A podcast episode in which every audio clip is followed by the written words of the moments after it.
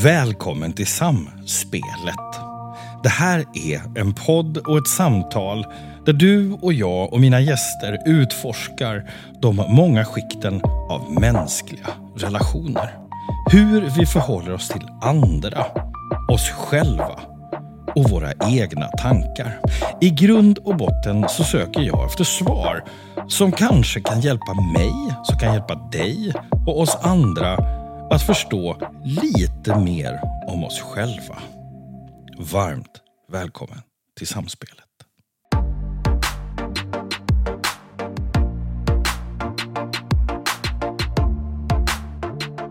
Om jag skulle koka ner allt jag har lärt mig eh, i, liksom, i, i, en frågeställning. Mm. Eh, och, och en, en, en, utmanande reflektion för mig själv. Så är det definitionen av en relation. Så, så vad är en god relation? Mm. Vad tänker du? Oj, eh, stor fråga. Eh, vi, ja. har ju, vi har ju relationer med allt. Alltså så fort vi går in i ett rum så har vi en relation med rummet, med de som befinner sig i rummet. Eh, och jag tänker det är ju också ja, relationen till oss själva. Så att en god relation. Mm. Um, ja, men det är väl någonstans där man är ärlig och tydlig och kan, där man kan vara sig själv, tänker mm. jag. Så ärlig, tydlig, kan vara sig själv. Jag blir nyfiken på, hur vet du det? Nej, det vet vi väl inte. det är, och, det, och det är där det blir spännande. Ja. Alltså, eh, så, så vad är en god relation? Hur vet man det? Vad tar jag det på? Mm. Uh, och, och, det här det låter som någon sån här kvasintellektuell filosofihörna. Men, men, men jag tycker den är, den, den är intressant därför att, därför att det, det, finns en annan sanning och det är att utan relationer så dör vi. Mm. Alltså, vi behöver varandra. Yeah. Så, så det här är en, en uh, otroligt komplex frågeställning. Och, och jag tänker det är det jag skulle prata med dig om. Vad, vad är en relation? Vad, vad tänker du, Lisa? Mm. Um, I utbildningen så pratar vi också om det här, så här, när, när, blir, när är man i en grupp och mm. när är man... Uh, ja, och jag tänker att det är en relation, men det är ju när man förhåller sig till varandra på något sätt. Mm. Så att man kan väl definiera det väldigt olika. Jag tänkte på nu på morgonen på väg hit, så här, har jag en relation med dem jag möter i tunnelbanan? På något, något sätt har man väl det. Mm. Eh, kanske inte en så djup relation, inte en så personlig relation. Men ja, alltså det, det, vi har ju relation med allt. Mm. Det, blir, ja, det, det, är svårt att konkretisera. Jag. Jag, eftersom du tog upp det här med att på vägen hit, så jag var också med om en grej på vägen hit. Och då Eh, jag, jag körde bil, uh, det var ganska mycket trafik. Uh, det är väldigt blött och halt i Stockholm just nu. Och, och, och, och, så kommer jag i, i närheten av ringen och då är det en kvinna som har liksom kört in i någonting. Mm. Och, och, och, och, hon sitter där, det ryker från motorn. Det är inget dramatiskt. Hon, hon, hon, hon, hon, hon, hon, jag kör precis förbi sakta eh, och så ser jag att, att hon, hon, hon är välbehållen. Alltså hon blöder inte, hon är inte skadad på något. Hon sitter liksom som om hon sitter och väntar. Och än så länge så har vi ingen relation. Vi har mm. ingen kontakt med varandra, även fast jag har noterat vad som händer. Och så precis när jag, när jag liksom är när, bredvid henne, precis då så tittar den här äldre kvinnan upp. Och så mm. ser jag att hon ser ledsen ut. Mm. Och, och, där tänker jag, där börjar relationen. Mm. Och, och, och, jag tänker att det är ett, det är ett samspel. Eh, att, att det krävs på något sätt någon form av utbyte. Mm. Det, det, måste vara det, annars är det ingen relation. Annars är det bara en godtycklighet i det. Och, och jag tycker att den där... Och då, in, då blir ju det, liksom en, en följd, en insikt av det blir ju att det är ett aktivt beslut. Mm. Vill jag eller vill jag inte? Att välja att se någon annan kontra att välja att inte se någon annan. Mm. För jag behövde inte titta henne i ögonen. Nej. Så. Så, och det där gör vi medvetet och omedvetet. Och, och jag tänker... ehm, eh, du jobbar som coach idag. Yes. Eh, eh, och och om, om, om vi då tar eh, begreppet relationer i relation till ditt yrke, vad tänker du då? Alltså relationer som jag har i yrket, eller min relation till mitt yrke. Varsågod. Eh, oj, oj, oj. Ehm, nej, men det första jag tänker på är att jag jobbar mycket med relationer i arbetet. Hur, hur gör du det? Hur jobbar du med relationer i yrket? Jag har ju en relation med klienten. Jag behöver bygga upp trygghet. Jag behöver få kontakt med personen så att de kan vara ärliga gentemot mig och så att jag också kan vara ärlig mot dem och ha liksom ett, ett värdefullt utbyte. Där vi litar på varandra, där vi pratar om det som faktiskt är viktigt så att vi kan komma framåt i processen. Eh, och sen har jag också mycket klienter som jobbar med deras relationer deras relation till sitt företag, deras relationer till sin partner, sin hälsa, eh, ja, vänner, bekanta. Så det, kom, det, det är ett ämne som kommer upp väldigt mycket. Mm. Eh, och eh, också mycket om medberoende, och liksom var går gränsen mellan att anpassa sig eh, och liksom på ett osunt sätt, där man inte är sann mot sig själv, utan liksom lämnar sin egen sanning för någon annan på ett sätt som blir skadligt. Mm. Och där man eh, finns i ett, liksom en relation tillsammans, där man också behöver anpassa sig, eller där man behöver ja, men kompromissa ibland. Mm. Eh, var går gränsen mellan att kompromissa på ett sätt som känns okej, okay, och kompromissa på ett sätt som blir skadligt? Mm. Um, tänker jag spontant. Mm. Eh, vilken är den mest eh, utmanande relation du har haft? Mm. Oj. Um, hmm. Nej, men det är nog... Uh, mm. Det första som kommer till med relationen till mig själv. Mm. Vad tänker du då? Mm. Nej, men där jag har fått jobba mycket med att uh, att, men, att vara sann mot mig själv. Och att här, bli tydlig med hur vill jag leva? Vad är okej okay för mig? Vad är inte okej okay för mig? Och att inte bry mig så mycket om vad andra tycker. Utan ja, liksom landa i, i min sanning. Mm. Mm. Det där låter väldigt floskligt. Ja. Landa i ja. en sanning. Ja. Eh, det låter men, lite... Nej, jag vet inte hur jag ska beskriva det annars. Men, ja, nej, men, men, men det... om, om vi blir mer konkreta då. Ja. Så tänker jag, för det här, det här är ju någonting som jag tror vi alla förr eller senare kommer till. Att börja Mm. lyssna på sig själv. Och så här. Vad, vad, vad är liksom startskottet för dig? Vad är det som gör att du, du väljer liksom den riktningen helt plötsligt? Vad är det som händer? Liksom? Jag tror det var när jag, ehm, så säga, 2012, eh, så gjorde jag min första Vipassana meditation. Mhm. Som är ett eh, tio dagars meditationsretreat. Som är ganska intensivt. Där man är helt i tystnad.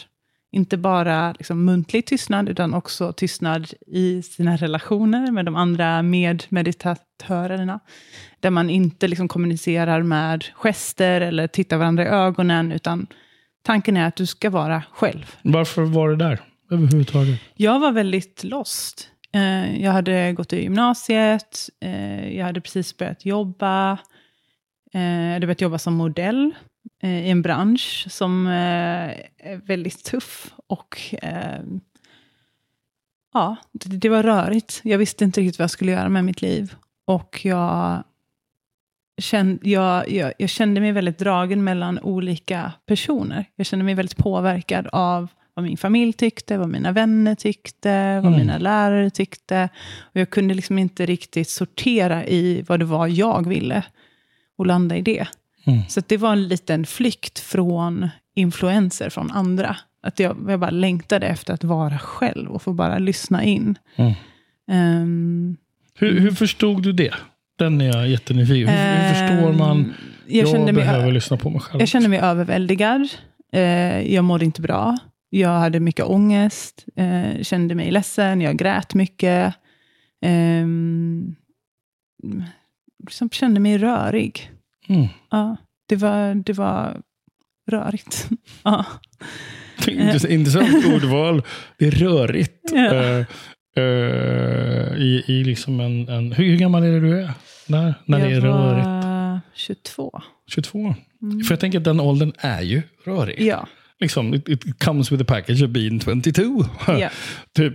Ehm, men, och, och, och, och, och, livet är rörigt. Ehm, ehm, hur ska jag förhålla mig till vad olika människor tycker och tänker? Är det, var det så? Ja. Ehm, så? Så vem är Lisa, 22 år gammal? Vad är Mm. nyfiken på. Ganska, men ganska lost. Ganska oskyldig. ehm, ganska blyg. Mm. Mm. Och sen blev, var jag liksom kastad in i modellvärlden där man ska ha någon slags självsäkerhet, fastän alla, alla, ingen har det, utan alla Mm. låtsas. Eh, och stora egon, ehm, höga krav. Eh, jag var otroligt smal. Jag hade en personlig tränare som satte mig på någon diet med kvarg och grönsaker. Typ.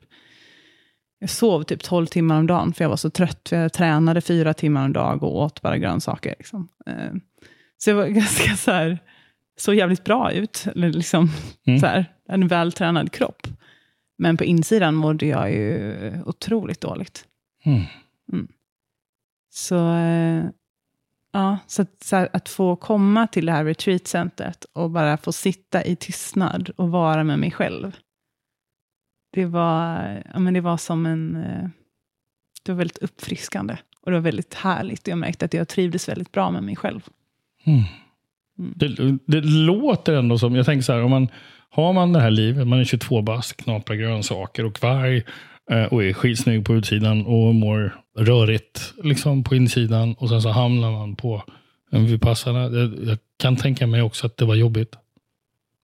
Ja, det fanns absolut. Det fanns absolut saker som jag blev konfronterad med. Som till exempel, Um, ätstörningar, okej. som blev väldigt tydliga när du inte har kontroll över din mat. Mm. Mm. Den blev jättetydlig. Att jag, liksom, det var mycket tankar som snurrade kring så här, vad ska jag äta när jag kommer hem. Jag skulle precis flytta in till min första lägenhet. Ehm, vad ska jag köpa för grejer till kök? Ja, men det var mycket liksom, kring det temat. Absolut. Mm. Och sen också... Så, så, så där någonstans konfronteras du med din ätstörning? Mm. Okej. Mm. Ja, det var nog första gången jag inte kunde bestämma när och hur och var jag ska äta. Mm, för det var Utan- andra som bestämde det? Ja. Okej. Jag hade ju gått med på det, men det var ju någonstans... Jag visste inte vad vi skulle äta, och man äter väldigt lite också när man är på det här. Du äter frukost och lunch, och sen får du lite frukt klockan fem. Så, eh, mm. Mm. Mm. Mm. Vad hände sen? Jag är nyfiken på. Efter den här vipassana och insikten om ätstörning. Vad, vart tar Lisa vägen då? Jag bodde i Tyskland då. Eh, och ja, men Det var väl första gången jag blev framgångsrik som modell. Jag hade haft en tre, fyra år innan där det inte hade funkat särskilt bra. Eh, och ja, men I den här vevan så lärde jag känna min exman också. Och ja, hade, men hade ett ganska så här härligt liv ändå. Fast det var, det var rörigt på insidan. Jag tror inte jag... Jag, jag kände... Jag, hmm. Alltså det, jag, på ett sätt hade jag ju lärt mig att känna efter i meditationen. Men den blev också lite en flykt. Jag tror att man kan också använda meditation och yoga, alla de här teknikerna som är fantastiska. Men du kan också använda det för att typ resetta dig själv. Mm. Så att du mår bra en liten stund, så att du klarar av mer. Mm. Och jag tror jag använde det till en början som... ja, men det gjorde liksom att jag stannade kvar i relationer som jag egentligen kanske skulle lämnat. Okej. Ehm, ja, relationer och arbetssituationer. Och att jag liksom inte kunde sätta gränser där.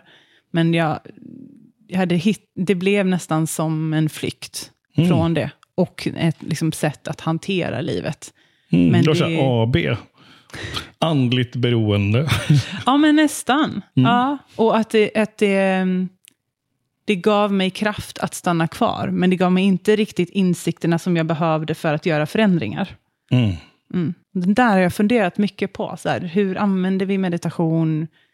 Ja, men, ja, yoga, träning. Alltså, det, det finns ju så många saker som är bra för oss. Jag, tänk- jag tänker idag, idag är det ju liksom, det är så intressant det här. Tack för att du delar. Jag tänker på vinterbadshysteri. Eh, plötsligt ska alla springa runt och, och soundhealas och breathworkas. Och det ska mediteras och det ska yogas och ha sig. Och jag, jag, jag är fullständigt övertygad om hur magiska de här verktygen är och hur fantastiska de är. Men jag inser ju också att man kan ju använda mycket av det här för att slippa göra jobbet. Mm. Så. Och, och, och, och då, då tänker jag så här, hur förstod du det? När var det du förstod just den insikten? För den, den är så viktig. Mm. För det här handlar ju om att någonstans börja värdera mig själv. Alltså Mm. jaget. Att, att, att, att landa i, men vänta lite. Mm. Allt det här låter väldigt bra, men vad behöver jag? Mm. Så, och, och, och att börja lyssna på den. Den är ju inte alltid bekväm. Nej. Det är liksom att lyssna på vad man själv behöver. Liksom. Så, så, så när, när är det det här sker för dig?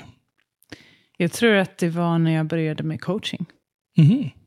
För jag hade gått i terapi mycket innan. Och terapi är fantastiskt tror jag, för att öppna upp, att kunna prata om saker som är svåra. Och ett Mm. otroligt verktyg. Men coachingen blev mer konfrontativ på, på ett bra sätt. Där jag så här, på riktigt behövde tänka efter, så här, vad håller jag på med? Mm. Va, vad är okej för Menar du mig? när du själv går coaching? Ja, eller, när jag blev när... coachad själv. Ah, Okej. Ja. Mm. Också när jag lärde mig om coachverktyg och utbildade mig. Alltså coachutbildningen blev ju också en resa för mig. Mm. Eh, men innan dess skulle jag säga mer. Ja. Mm. För då kunde jag liksom inte, då kunde jag inte bullshitta mig igenom liksom, terapiprocess. Alltså, jag, jag, jag, jag kunde nog, mycket av terapin jag har gjort, tror jag inte har hjälpt mig särskilt mycket. Tyvärr. Mm. Det finns jättemånga duktiga terapi, terapeuter, absolut. Mm. Eh, men för mig, jag eller kanske inte hittade rätt terapeuter, eh, som verkligen så här, stod kvar och verkligen utmanade mig. För det hade jag nog behövt. Eh, Jag har blivit räddad till livet av terapeuter. Jag har... Så att, jag, jag, vad jag tänker, vad som slår mig nu när vi pratar, det är ju... Eh, alltså det finns ju så många fantastiska verktyg. Men det blir konstigt när man använder skiftnyckel till, till, liksom en, till en skruv. Mm. Eh, det, det liksom, man gör någonting, men det fungerar ju inte riktigt. Så det handlar ju också om, om, om att liksom välja verktyg för ändamålet. Så. Mm. Att, att, eh, att låta meditation vara ett verktyg för att stilla sig, inte för att fly. Att låta terapi bli ett, ett verktyg för att processa någonting som man behöver göra klart. Mm. Eh, att låta coaching bli ett sätt att växa och att utmana sig själv. Att, att det här är olika saker. Jag tror att den är... ehm, jag hoppas att vi är på väg dit eh, och börjar sortera upp lite. Allting, coaching är inte bra för allt. Terapi är inte bra för allt. Meditation och, och breathwork är inte bra för allt. Mm. Utan det handlar om, återigen, att börja lyssna på sig själv. Och jag, ehm, jag skulle backa bandet lite. ehm, eh, för jag, jag, jag vet ju att du har jobbat med, eh, om du okej att jag pratar om det här, men att du har jobbat väldigt mycket med din relation till medberoende. Mm. Så jag blir nyfiken på vad, din, vad är din relation till medberoende? Mm. Eh, så att säga att medberoende är det är ofta att man eh, lämnar sig själv och fokuserar utåt. Så att fokus hamnar på en annan person, ofta en person med beroendeproblematik. Då kan man liksom fixa den. Men varför är det fel menar du? Vad skulle det vara fel? Eh, när man gör det på bekostnad av sig själv. Hur vet du det? Jag menar ifall, ifall, jag, har, ifall jag lever i en relation med en människa som missbrukar och jag försöker göra vad jag kan för att hjälpa den personen, vad är problemet? Jag tror inte att du kan hjälpa någon på det sättet. Som man ofta gör i medberoende. Jag tror att det är någonting som den personen behöver ta ansvar för själv. Och gör, är du medberoende på det sättet som jag pratar om, då, då tar du ansvar för saker som den andra personen behöver ta ansvar för. Du ställer inte dem till svars. Du ställer inte krav. Fast, fast är det liksom... sant? Jag, jag, jag tänker, eh, jag tänker i, i, i en kärleksrelation, man och kvinna, eller man, man, kvinna, kvinna. Eh, som liksom älskar varandra och en av personerna börjar få det jobbigt i livet, börjar utveckla ett missbruk. Ska man inte ställa upp för varandra menar du? Men det är klart, alltså det, det är en annan sak att, stä, att ställa upp och att vara medberoende. Det tror jag alltid beror på hur, liksom hur man ställer upp. Men... Jag menar det här, äh, älska varandra i liv och nöd, äh, liv och död. Och I nöden ska vi vara där för varandra. Mm. Ja, absolut. Men eh, om det blir skadligt, om personen blir våldsam, eller om eh, den inte, liksom, inte tar ansvar för sin process, då, då är det ju svårt att stanna kvar, tror jag. Mm. Men, någonstans har man ju också ansvar för sig själv och sitt eget välmående. Rent logiskt, jag håller med dig. Jag är mm. bara nyfiken på gränsdragningar mm. här mm. liksom kring medberoende, för att den är så komplex. Jag tror inte man kan prata om det här på liksom ett, ett generellt plan heller. Varför inte det? För att jag tror att det handlar om relation till alltså varje specifik relation också. Där man behöver titta på hur, liksom, hur ser det ut i den här relationen. Jag håller inte med alls. Mm -hmm. Jag tror absolut att man kan prata om medberoende på generell nivå. Därför, därför att jag tror att vi alla är det. Mm. Vi alla har ett medberoende. Vi, vi är beroende av varandra nämligen. Mm. Uh, jag tänker på samspelet i, i, i, uh, i vår värld. Liksom, vi behöver uh, våra vänner. det, finns, det finns en medberoende problematik i relation till vänner. Vi, vi växer upp med föräldrar. Det finns en medberoendeproblematik. kontra det. När mamma eller pappa mår dåligt så händer det någonting för oss som barn.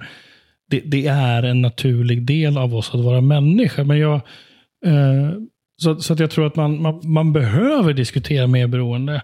När blir det skadligt? Därför att, därför att, därför att det, det fenomenet medberoende är ju att bli beroende med någon annan. Mm. Så, att man följer in i någon annans beroende. Och, och, och, det är inte alltid ett missbruk eller en annan problem. Det kan ju vara en massa andra saker. Det kan vara psykisk ohälsa exakt, eller... Um, ätstörningar. Ja, allt möjligt. Ja, mm. så, så jag, jag, jag, tänker den här... Jag tror att det är jätteviktigt att just prata om medberoende. Det finns, det finns en sundhet i att vara beroende av varandra. Och det finns också en osundhet i det. Och, och, och då, då blir jag nyfiken på, vad tänker du går gränsen? Mm. Någonstans. Var, var är gränsen för dig? Och, och den tror jag är individuell. Mm. Ja, men det är det jag menar. Mm. Att det, liksom, det, jag kan ju inte svara på var den gränsen går för dig. Nej. Utan det, är ju, det är ju ditt, liksom, det är ju dina värderingar, vad du mm. väljer som... som um, men jag tror nå, alltså någonstans... Så här, också om du går in i en relation och du inte är... Mm, och du inte riktigt har koll på var dina gränser går. Då grundar man ju någonstans relationen från den platsen. Och sen kan den absolut utvecklas. Men jag tror att det kan bli det är nog svårare att förändra premissen för relationen om du går in i den och inte har riktigt koll på vad som är okej okay för dig. Då, då, lägg, då, har man ju vissa regler, som, eller liksom överenskommelser i relationen. Och att sen förändra dem, om inte båda är villiga att jobba med det. Så att, jag tror att en relation väljer du. Du väljer ju att liksom gå vidare tillsammans. Du måste välja det varje dag så här, vill jag jobba med de här sakerna? Är det okej okay för mig? Eh, möter den andra personen mig? Det är ju liksom ett, ett arbete som, ja, eller ett arbete och ett val som man gör. Mm. Och blir, blir det, kommer man till en punkt där den andra personen inte, inte vill jobba på det, då är det ju svårt att gå vidare. Hur gör man det då? Då, har man ju, då bryter man ju överenskommelsen om att så här, vi, vi är i den här relationen tillsammans. Jag har tre saker du har sagt. Mm. Eh, Det ena är värderingar. Mm. Det andra är gränsdragningar. Mm. Det tredje är överenskommelser. Mm. Och eh, om, om, om vi då tar värderingar. Hur, hur hänger värderingar? Vad har värderingar för relation till medberoende? Tänker du? Eh, Oj, stora frågor. men, absolut. Och alltså jag blir, jag blir så jag. ödmjuk också, för att det är så här, vi kan sitta och prata om det här Mm. och filosofera kring det.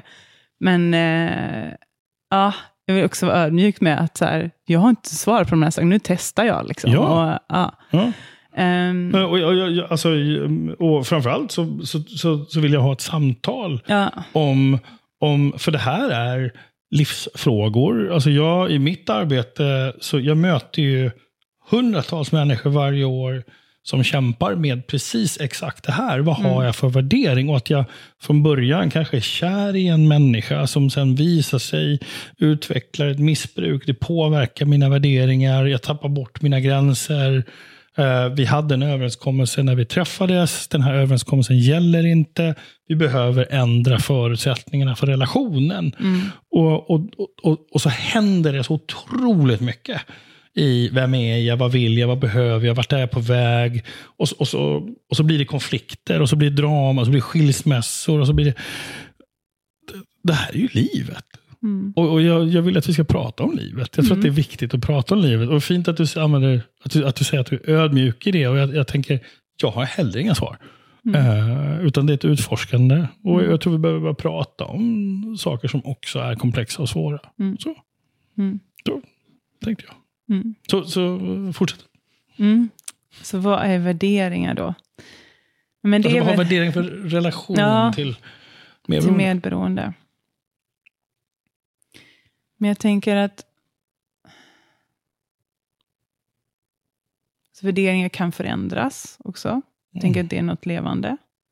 Men att det är någonstans någonting som, som man... Eh, jag tänker typ kopplat till intuition också. Att så här, vad, vad, vad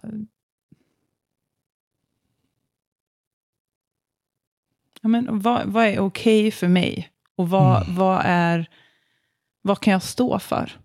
Mm. Vad kan jag gå med på? Vad kan jag stå för? Vad är okej för mig? Jag tycker jag hör självreflektion. Mm. Alltså betydelsen av eh, daglig självreflektion. Att, Mm. reflektera. Ja. Vad, vad, vad är okej för mig och inte idag? ja, och för att hitta den så behöver vi också ha tid själva. Vi behöver tid för att reflektera. Vi eller du? Eh, Jag, och jag tror att de flesta människor behöver det. Mm. Vi får så otroligt mycket information matad varje dag. Alltså hur många ser du på tunnelbanan som inte har hörlurar i eller sitter med sina telefoner? Alltså vi, vi är ju liksom... Det kanske är ett sätt för dem att vara sig själva. Ja, men du, får, du tar ju fortfarande emot information.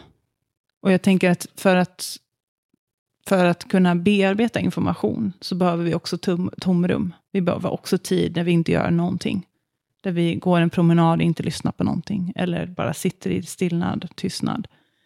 Eh, det tror jag är jätteviktigt. Och det tror jag jättemånga inte klarar av. Och inte, eller inte, mm, kanske inte vågar. Kanske inte vågar stanna upp och lyssna. Och Jag är inte är så säker på det. Okej, berätta Mm. mer. Ehm, jag tror att vi alla har våra olika sätt att lyssna på. Mm. Eh, och det där är ju en värdering. Mm.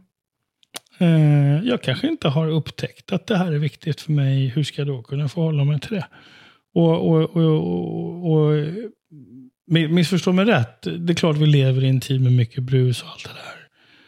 Eh, men det finns också ganska många människor som är helt okej med det. Och att, och att leva på det sättet. Jag tycker att den, den är... ehm, jag kan tycka att det finns någonting fint med tunnelbanan. Eh, människor sitter och är på väg till jobbet, har sina hörlurar, tittar på sina filmer, ehm, ehm, är i sina världar. Liksom. Eh, det är också någonting sorgligt med att vi också är så ensamma bredvid varandra som vi är. Så att, och det är fortfarande bara en värdering. liksom. Mm. Så. Eh, och och jag, jag tänker, jag hör att du behöver, du har ett behov av att stanna upp och stilla dig och vara i dig själv. Ehm, Det är ju inte bara baserat på e liksom, egen erfarenhet, utan också genom att ha jobbat med många klienter, studerat yoga, ayurveda, meditation, alltså stora praktiker som har utvecklats under flera tusen år. just, Så det är ju inte bara en, liksom, en personlig värdering, skulle jag inte säga, utan det är ju, jag tror att det är, det är ganska nytt att vi lever som vi gör nu, med så mycket input och information. Mm. Jag tror inte riktigt vi förstår ännu hur det påverkar oss. Mm. Men man kan ju se liksom i de, men, så här, de symptomen som många av oss har. Men sömnsvårigheter, ångest, mycket rädslor. Eh, ja, alltså det hänger ju ihop med överstimulation. Genom, liksom, om man tittar på de här stora, stora praktikerna som jag har studerat mycket. Mm. Du känner ju till Robert Dills och förändringsnivåer. Mm. Mm, liksom, jag tänker det, det, när man pratar om värderingar så är det, den, det är ganska lågt ner egentligen. Jag tror det är fjärde eller femte plats kring värderingar. Och det, eh, Robert Dills definition på värdering är också valda sanningar. Mm. Vilket jag tycker är jäkla intressant. Att vi, vi, vi väljer att ha en värdering, vi väljer att ha en åsikt Mm. kring saker och ting. Och så kallar vi det för värdering och det styr vår etik och det Mm. påverkas. Eh, och jag, några steg högre upp på förändringsnivåer så är ju också den här eh, högersyftes liksom, Mm. formuleringen. Och så här, vad är det jag är en del av? Mm. Och Det är också en fråga om att, att någonstans börja fundera över det. Så vad är det jag vill vara en del av? Vilken typ av värld eller sammanhang eller vilken typ av relationer vill jag vara en del av? Så, Mm. det, var, det är också den jag har. Mm. Och, och, och, och, och gränsdragningar då? Eh, hur hänger det ihop med medberoende? Mm. Om du trodde att jag hade släppt den. det är klart du inte har. Ehm, ja. Alltså jag har nog trott att gränsdragningar är ett sätt att jag får berätta för andra vad de ska göra. Se där. Ja, den, eh, den har landat. Eh, Det är det ju inte, skulle Nej. jag säga. Utan eh, ja, men ett bra exempel som jag liksom läste någonstans. är Så här, om jag säger så här, ehm, du får inte mejla mig på helgen, för då är jag ledig. Det, då försöker jag ju berätta för dig vad du ska göra, eller så här, styra dig. Men säger jag istället, om du mejlar mig på helgen, så kommer jag inte svara förrän på måndag. För att jag är ledig på helgen. Bara så du vet. Där är min gräns. Du, du får göra vad du vill. Eller, ja, jo men du får väl egentligen göra vad du vill. Tack. Men jag, jag tar ansvar för vad är jag okej med. Och där, den tycker jag är jätteviktig i gränsdragningsdistinktionen. Varför måste du kommunicera den? Nej, det behöver jag kanske inte göra. Jag kanske bara svarar på måndag istället för på helgen. Men jag tänker att om jag, jag, jag tror att om man har svårt att sätta gränser så kan det vara ett bra sätt att börja. Att Ah, bli okej. tydlig för sig själv. Så här, vad är jag okej med? När vill jag jobba? Hur vill jag leva? Vilka människor vill jag ha omkring mig? Vilka beteenden är okej för mig? Och liksom, funkar inte ett beteende med en annan person, då kanske jag behöver kommunicera. Att så här, det här är inte okej för mig. Det är inte okej för mig att du alltid kommer sent. Om det inte fungerar eh, så kommer jag behöva avskeda dig. För att eh, på den här arbetsplatsen så behöver vi komma i tid. Det är jätteviktigt. Det är en del av våra värderingar. Det är en del av överenskommelsen. Hur skiljer du på gränsdragning och ärlighet? Mm. De är väl väldigt lika, alltså väldigt nära varandra skulle jag säga. Ehm, för att veta var mina gränser går behöver jag vara ärlig med mig själv. Och ibland kanske jag inte vet det och går över gränser och lär mig vart de finns då. Så hur gör man för att gå över sin egen gräns? Man testar. Mm. Man testar och sen reflekterar man och känner efter. Var det här okej för mig? Eller behöver jag göra på ett nytt sätt nästa gång? Jag, jag tänker att, att gränsdragning och ärlighet hänger väldigt, väldigt tätt- ihop. Mm. Eh, när, när, när jag börjar göra saker som inte är okej för mig, det är då jag också blir självbedräglig. Mm. Uh, självbedräglighet är samma sak som att vara oärlig med sig själv. Att hitta på och tro att jag behöver någonting som jag faktiskt kanske inte alls behöver. Nej, jag behöver inte en ny bil. Uh, uh, nej, jag behöver inte gå och äta den där maten. Eller vara med den där personen. Eller så, utan, utan att lyssna inåt. Så, och att vara ärlig med vad man behöver. Mm. Och att stå för det. Mm. Um, så, jag tycker det var så intressant exempel med... Uh, för jag tror, jag, jag, jag tror precis som du säger att man under en period i livet behöver, när man har kommit dit, så tror jag man behöver träna på gränssättning. Mm. Uh, och också att uttrycka den och höra sig själv säga den.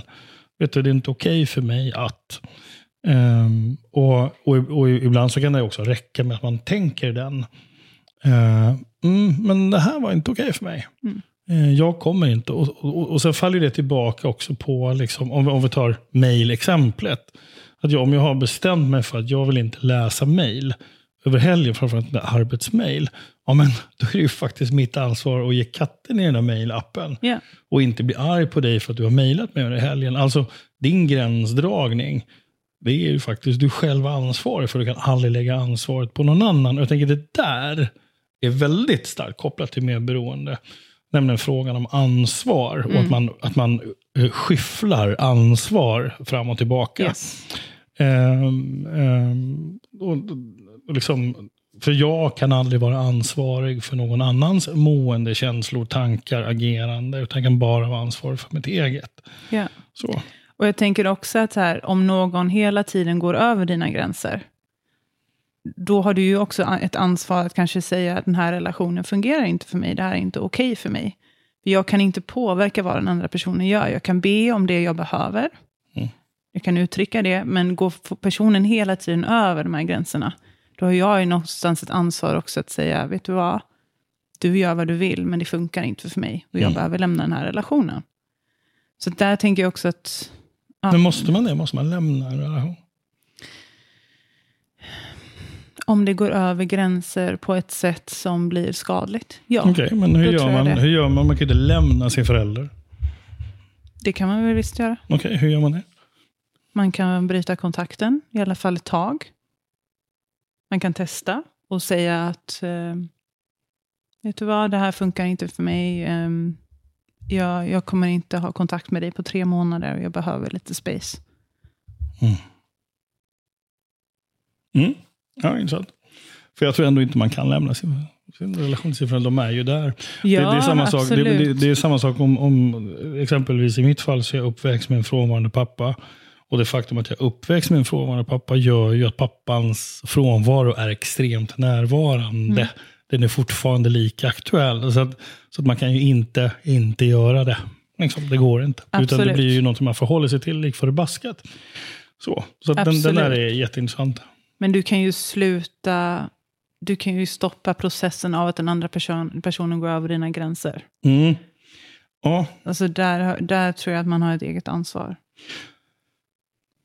Mm, det här är jätteintressant. Det, jag kommer att tänka på en sak som jag har funderat över. Och mm. det är... Ska, kul att höra vad du tänker om det. Mm. Jag tror att vi lever i en tid där det är för lätt att klippa relationer. Mm. Bort med dem från Facebook så är det som om de är borta. Du behöver inte ta ansvar för konsekvenserna av gränssättandet. Mm. För det är också en del av det, tänker jag. Ifall, jag. ifall jag märker att jag lever i en relation eller att jag befinner mig, jag har en kompis till exempel som um, är i skilsmässa, som hör av sig till mig gång på gång och ber om hjälp. Jag försöker stötta och han inte lyssnar, han fortsätter. Och, och till slut så inser jag att jag blir utnyttjad bara för att han eller hon ska få tömma ur sig. Så här. Det är ganska vanlig. Så, och så säger jag stopp. Det här är inte okej för mig. Du hör inte, jag vill inte att du ringer mig om du inte lyssnar på vad jag säger. För det då blir, jag känner mig utnyttjad som vän. Jag vill inte ha en sån vänskapsrelation med dig. Och det vanligaste i det fallet är att så upphör relationen och så klipper man och så är man sur och så går man iväg. Och jag tänker liksom, nästa nivå det är att också våga göra uppsökandet. Mm. Gå tillbaka till honom och säga, du är viktig för mig. Även fast du fortsätter att lägga saker och ting så är du viktig. Att stå för mm. någonting utöver Mm. Som, som, och, och att våga kämpa för eh, att vinna tillbaka relationen. Jag tror att vi lever i en tid där det är på tok för lätt att klippa bort varandra och stänga av varandra och säga nu är den relationen över. Mm. Och jag, mm, det här är ju en av anledningarna varför jag har den här podden. Mm. Och varför den heter Samspelet. Att det här är inte bara en fråga om min gränssättning, min gränsdragning. Det är bara ett uttryck för ego om jag ska hårdra det. Mm. Det händer ju någonting när jag också väljer samspelet. Och väljer att ha ett liksom, friskt förhållningssätt till de människor som är viktiga för mig. Mm. Och jag kämpar för det. Mm. Utan att må dåligt för det. Mm. Och det är där det blir jättespännande.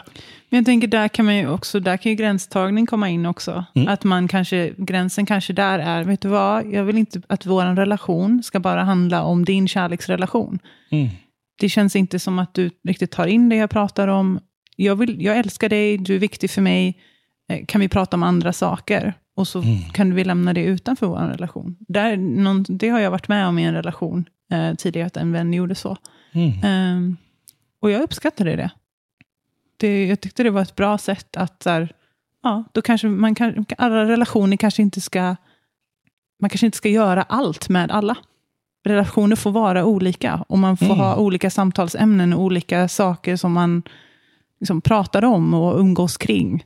Mm. Olika aktiviteter. Mm. Att det är okej. Jag har två frågor kvar. Mm. Eh, och den, den näst sista frågan idag, det är så vilken relation är det du saknar mest idag? Mm.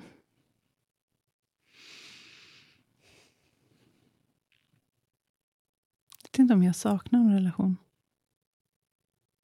Jag känner mig jag är på en otroligt fin plats. Jag har fantastiska människor omkring mig. Bra relation med min familj.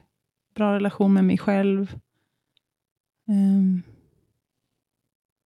Alltså det jag kan längta mer efter är ehm, liksom relationen till något större. Alltså en, en, en högre makt eller Gud eller vad man ska kalla det. Mm. Det kan, eh, så här, skulle vilja ha mer plats, ännu mer plats för det. Mm. Mm. Mm. Fint. Mm. Och så sista frågan Mm. för idag. Så vad lärde du dig av det här samtalet? Vad tar du med dig från det här samtalet? Jag tar med mig, eh, det är jättefint att få prata med dig om det här. Ja. Ehm, jag tar med mig din, din distinktionen mellan värderingar, eh, gränssättning och vad var den tredje saken? Ehm, Eh, värderingar, gränssättning och överenskommelse. Överenskommelse, just det. Mm. Det var spännande tycker jag att få gotta ner sig i. Eh, och ta med mig men, så här, ödmjukhet för att jag inte alltid vet heller. Mm. Och att det är okej. Att det är fint att få... Alltså varenda gång jag lär mig någonting så inser jag att shit, det finns så mycket mer att lära, hur, hur lite jag kan. Mm. Och det är så fint att få vara ödmjuk i lärandeprocessen. Mm. Och att, det inte, att inte sätta mig på någon pedestal. Liksom, utan att så här, få vara människa som utforskar och testar och lär mig också. Tack för att jag fick samspela lite med dig. Tack själv. Mm. Tack. Tack. Att bara tänka utan att göra. Ja, det är ju en sak. Men att agera på det man har tänkt, det är ju någonting helt annat. Dela med dig. Vad var det som gjorde skillnad för dig i dagens samtal? Hör av dig, berätta. mejla oss på samspelet alexanderholmberg.se. Tack för att du har samspelat med oss. Jag kan bli nyfiken på vad var det du lärde dig av samtalet idag? Vad var det som blev viktigt på riktigt för dig? Och hur ska du använda dig av det i din vardag för att göra skillnad?